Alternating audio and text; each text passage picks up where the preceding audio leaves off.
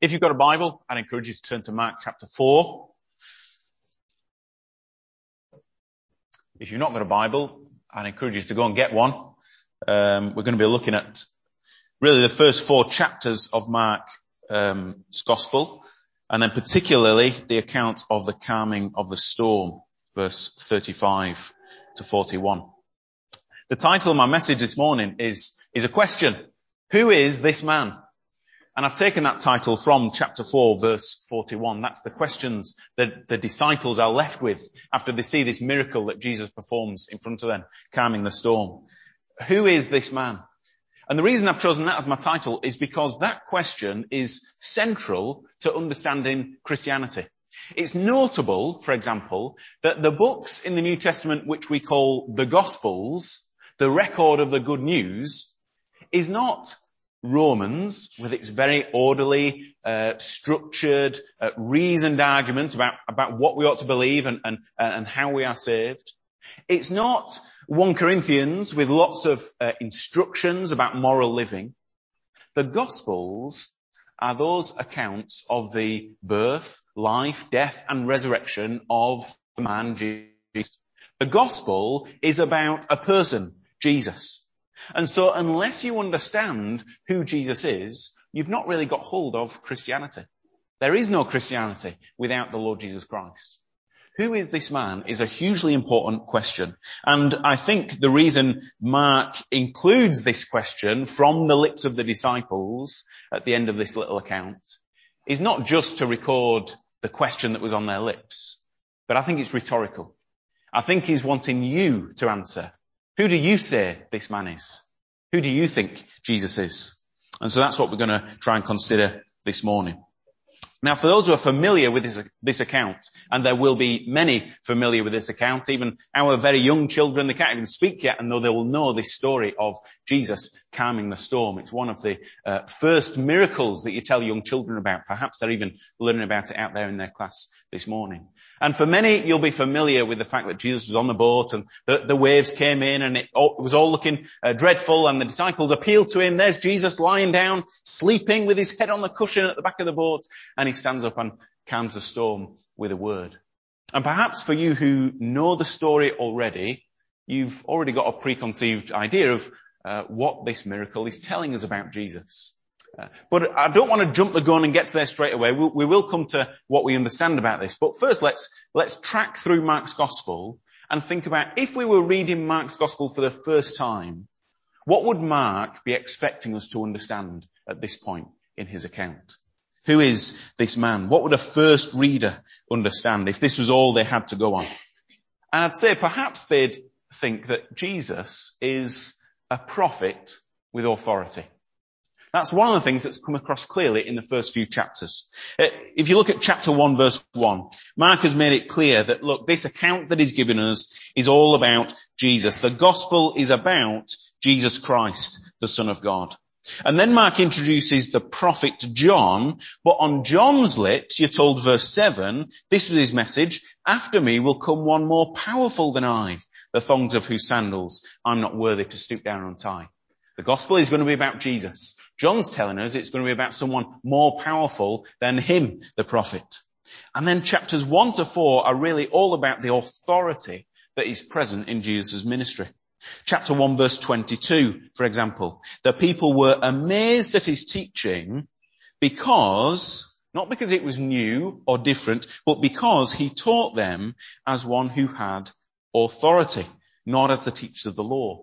What is that authority? Well, the authority is then seen in two distinct ways. One is the authority in his teaching, the way he's able to interpret scripture, and the other part of the authority is the way he's able to put that authority into practice in his miracles and his healing. And so, for example, verse 27, if you're still with me in chapter 1, uh, the people were amazed and new teaching and with authority, he even gives orders to evil spirits and they obey him. His authority is not just about interpreting God's law, his authority extends to the demons and the evil spirits. That uh, pattern continues throughout the first few chapters. You could look, for example, at chapter two. You've got the paralyzed man who's lowered down through the roof, and Jesus demonstrates his authority to forgive sins. He proves that he vindicates that authority by healing the man and, and giving him his legs back, as it were. And then uh, at the end of chapter 2 into chapter 3, you've got this contest between Jesus and the other teachers of the law about how to interpret the Sabbath. And again, Jesus' authority to interpret the Sabbath is proven by his healing of the man with the withered hand. The authority of Jesus has been pushed to the forefront. And then in chapter 4, Mark builds on that authority by giving us these parables that Jesus teaches stressing the importance of how we respond to the word of Jesus. It's not just right for us to listen and, and think or ponder the words of Jesus, but we need to respond. And famous for that, the good soil, we, need to be those whose, whose word, uh, where the words of Jesus take root in our hearts and, and blossom up to bear fruit. But there's a question implied with this uh, fact of authority. The question is, Whose authority does Jesus have? Where has he got this authority from? If you think of today's society, there are, there are all sorts of different people with authority. Uh, you could think of a police officer, they have authority. But traffic wardens also have authority. Estate agents, they have a kind of authority, don't they? Or drug dealers, they have authority over the people that they're dealing with. There's all sorts of different types of authority. And for some, that authority is inherent in their role or who they are. And for, others, their authority is delegated. What is the authority that Jesus has? Is it his? Or has he just been passed it on? Is he really just a prophet with authority? Is he just a messenger with an important message? Or is his authority something deeper than that? Well, Jesus is very clear that his authority is his own. Mark wants to make it clear that Jesus knows that his authority is, is his own. So for example, in chapter 1 verse 11, at the baptism of Jesus, Mark describes how the heavens opened and the voice of the Father vindicates the Son. This is my, this, you are my Son whom I love. With you I am well pleased, speaks that voice.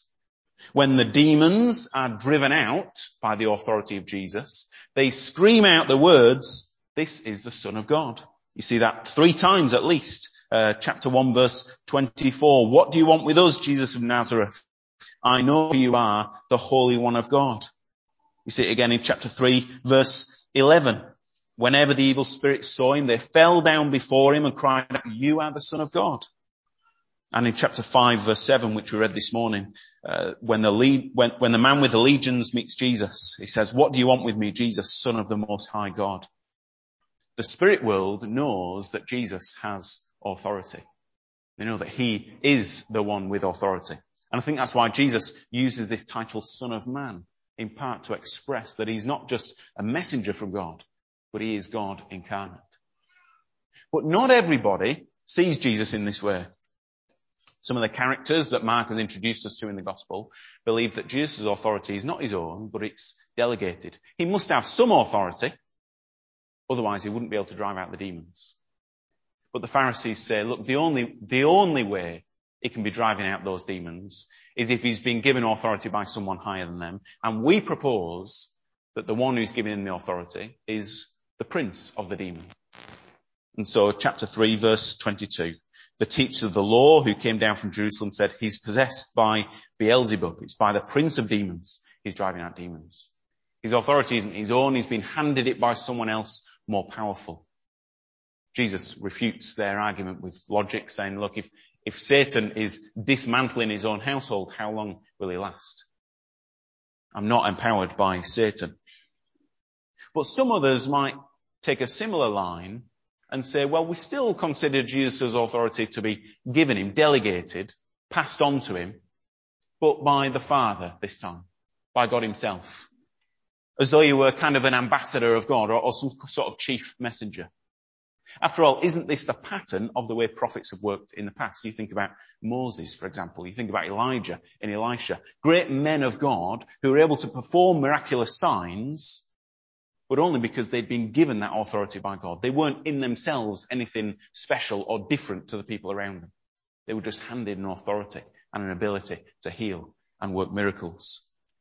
And as you go through Mark's gospel, by chapter 8, Jesus will ask, who do people say I am? And Peter says, well, people think you're a prophet, basically. Yes, a prophet with authority. They think God has sent you to, to, to speak this message, to do these works. And that, this last view, that Jesus is basically one sent by God. Not God himself, but sent by God. Yes, an important person, but his importance only really lies in the message that he brings. It's a hugely popular view of Jesus even today. You think classically of, of Muslims, for example, who are more than happy to talk about Jesus as a prophet of God, but will not bow the knee to him. Uh, you think of Christian cults or sects, people like the Jehovah's Witnesses or Mormons, who see Jesus as a created being sent by God to, to, to bring a message into the world and to draw people back to the Father, but nothing more than a man himself, really, or nothing much more, at least but also those who've grown up within the Christian tradition or, or grown up within Britain exposed to Christianity, let's say. People who've come across things like Easter and Christmas, who are more than happy to think of Jesus as someone uh, perhaps relevant at times, but only relevant for the message he brings. He's a good teacher, they might say. Yes, he, he's here to teach us how to love others, he, he taught us to, to value others alongside ourselves, not to think too highly of ourselves. They, many people consider Jesus to be more concerned about improving our behavior rather than putting our faith in him. And Jesus himself, well, they'd uh, say there's no lasting relevance to Jesus, not at least beyond the words of his that are recorded for us. So as long as I've got his teaching, I'm okay, but Jesus himself we can do away with.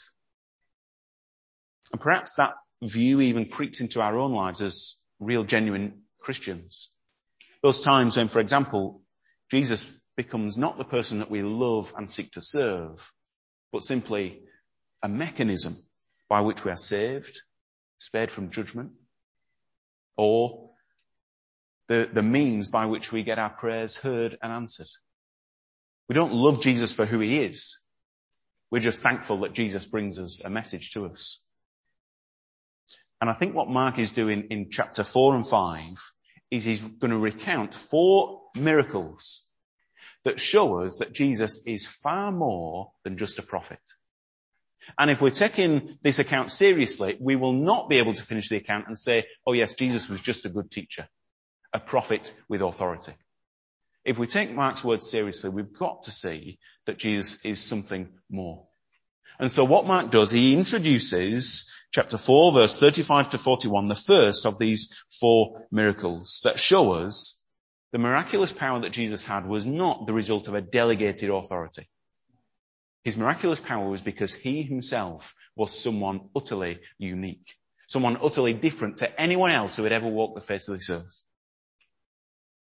Mark's going to show us that Jesus is the son of the most high God. Now, there's nothing new in uh, in this idea. It has been present in Mark's Gospel so far. As I said earlier, it was announced by the voice of the Father at the baptism. It's been stated by the evil spirits. But now this new type of miracle is showing us Jesus really is something special. I wonder how do you think the, the miracle of the calming of the storm is different to the miracle of healing the paralyzed man or driving out demons, for example? What, what is it at a fundamental level that makes this miracle so much more unique and so much more powerful? Well, consider this.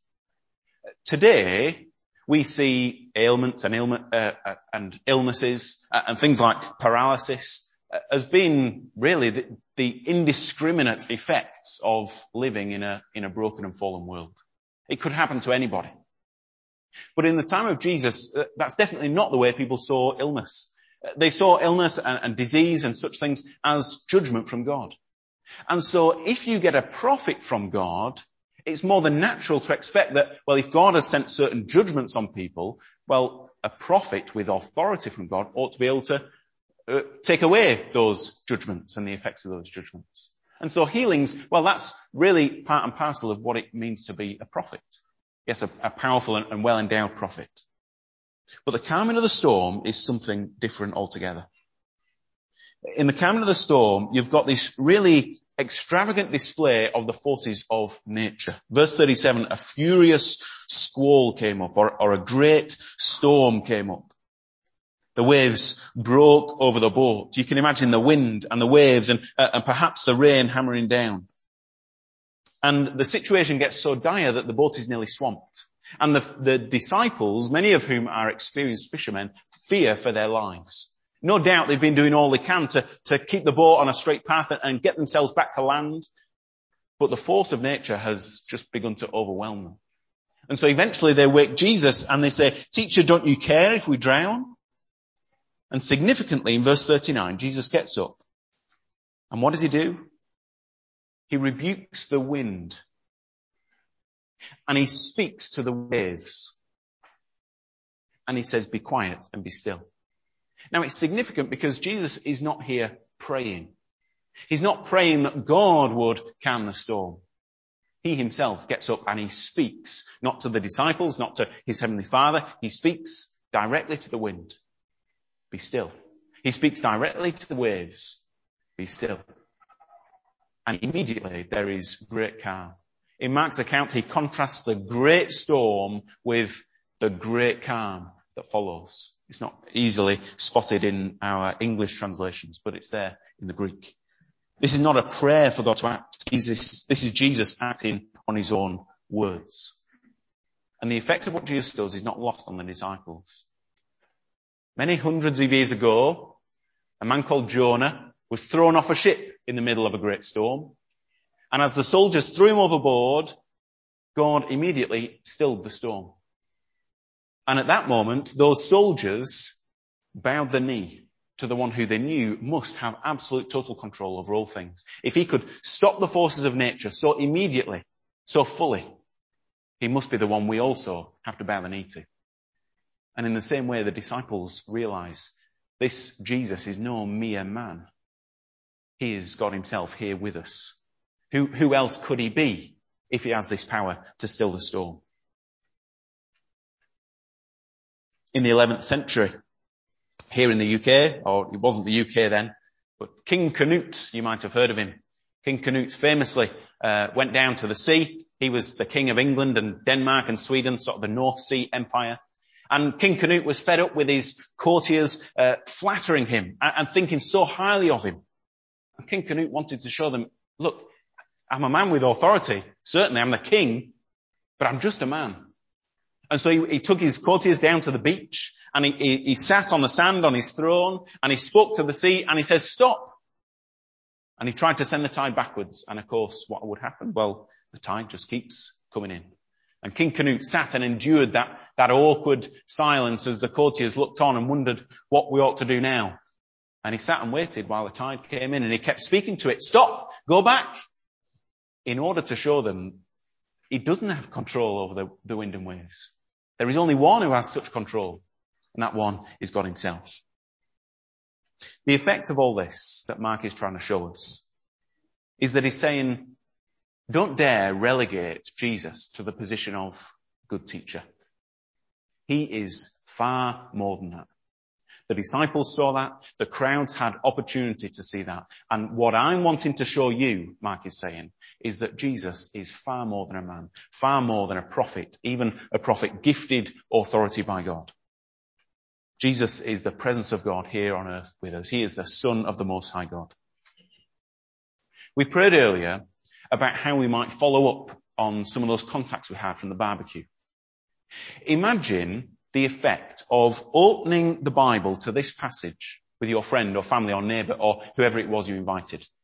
Now you might say, whoa, whoa, whoa, if I'm going to open the Bible with someone, I'm not certain that I want to open it to such a passage. Aren't we just going to get bogged down in questions about how reliable this account is? And look, how convenient that the only eyewitnesses there were the disciples. And uh, uh, uh, who, how can I really begin defending the miraculous works that Jesus did? Is that the best place to start? But look, let's just park those questions to one side for a moment. Not because they're irrelevant, but partly because you're not going to be able to answer all those questions just from looking at one isolated passage like this. They're part of a much broader discussion. Uh, and equally, if Jesus really is the Son of God, it should not be a surprise if we find him doing miraculous things. So if you can park those type of questions to one side and bring your friend to this passage and read what Jesus does with the storm and then ask a simple question like this. What is the Bible trying to tell us about who Jesus is? What are we supposed to understand about Jesus? Now who, reading this passage, would be able to say that Jesus is a good teacher? A good man? Who would, reading this passage, be able to say, oh, Jesus is just like an ethical reformer? He just wants us to live in a nice way. He just wants us to love other people. That's just really what all this message was about. Could you really maintain that position after having read this passage? Is this, is that what this part of the Bible is trying to teach us? Be good to others. It isn't at all. What this passage is trying to teach us is that Jesus is someone totally other. And so by bringing your friend to this passage, you're showing them, look, if you're going to take the Bible seriously, you need to realize that Jesus is not just a good teacher that, that gives us instructions on how to live well. He's the one that we need to be putting our faith in, to be following. You've not taken the Bible seriously until you begin to take Jesus seriously. And you could go on to ask, well, given what we're shown about Jesus here, how then does the Bible want us to respond? What are we supposed to do with that information? All well and good that he's the son of the most high, but so what? How do we react?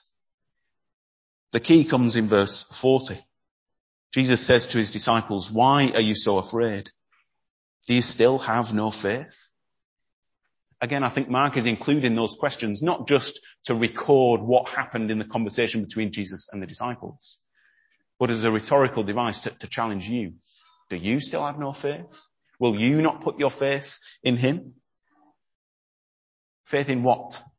Or who? What is this faith that we're talking about here? Faith in optimism?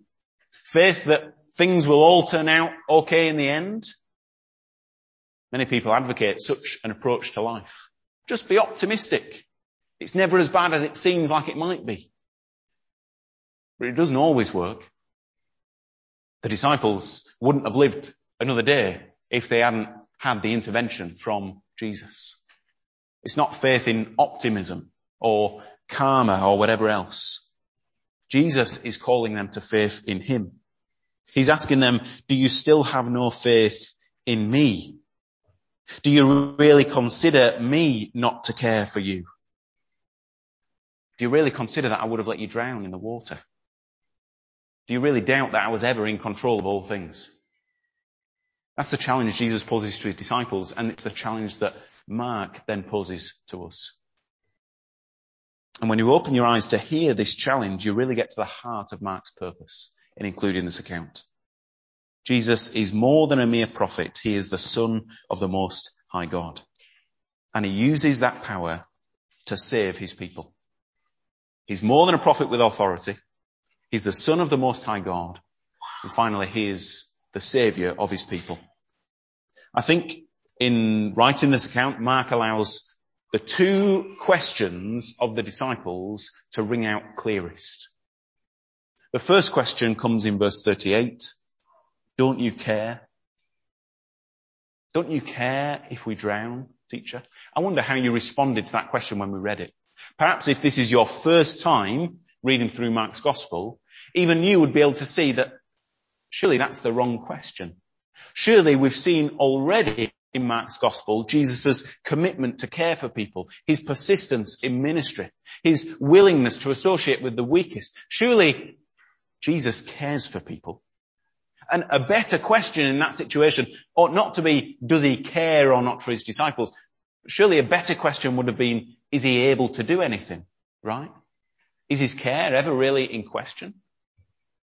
And for those of you who know the end of the story, those of you who've read the fullness of Mark's gospel before and have been taught it growing up, I wouldn't be surprised if that question hit you quite hard. Teacher, don't you care? How could anybody level that challenge at Jesus Christ, knowing the things that he will eventually suffer for the sake of his people? Later on in Mark's gospel, there will come no rebuke from Jesus when this time it's not the waves that are threatening him, but the false accusers at his trial. There will come no rebuke telling them to be still when the soldiers are beating him. There will come no rebuke when he's about to be drowned, swamped, engulfed by the power of death. Jesus brings no rebuke in that moment. He endures those things for the sake of the people that he came to save. He endured death to save his people from the forces that threaten them. Not the wind and the waves, but this time the accusations of Satan the guilt of our sin, and the stormy waters of our own failures. Don't you care? And the second question, verse 41, they were terrified and asked each other, who is this? Who is this man? Even the wind and the waves obey him. Who else could he be but God incarnate? God in the flesh here with us. Who else is he? And again, we who know the story are reminded that yes, he is far more than just a teacher. He's the savior of his people. He's the object of our faith. And it's interesting that this little account comes at the end of chapter four. Chapter four being full of Jesus' parables. And perhaps this little account becomes like a, a living parable for us to consider. A living parable showing us that the way Jesus uses his power to save his people only comes once we first confess our dependence upon him. You see, while Peter and the other disciples are in the boat with their buckets and their hats and their shoes and their flip-flops trying to bail out the water and the wind and the waves are just coming in, Jesus is sleeping with his head on the cushion. I like to think perhaps he had one eye open, smiling to himself, knowing what was about to come next. I'll let them struggle for a while. Not as punishment, but to drive them to desperation, to drive them to the point where they realize there is no help from themselves. There is no way that they are going to defeat this storm. The only way they're going to get out of it is if they trust me and ask me for help. And in a similar way, there are many of us who are trying to dig ourselves out of the mess that we've made of our lives. Who are trying to prove ourselves, vindicate ourselves with, with right living, and good words and honourable thoughts in order to undo the, the, the, harm and the hurt and the rejection of God that we have lived with as a pattern of life.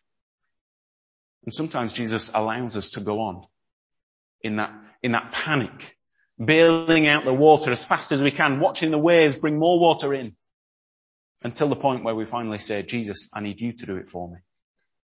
I can't do it on my own. Jesus, will you save me?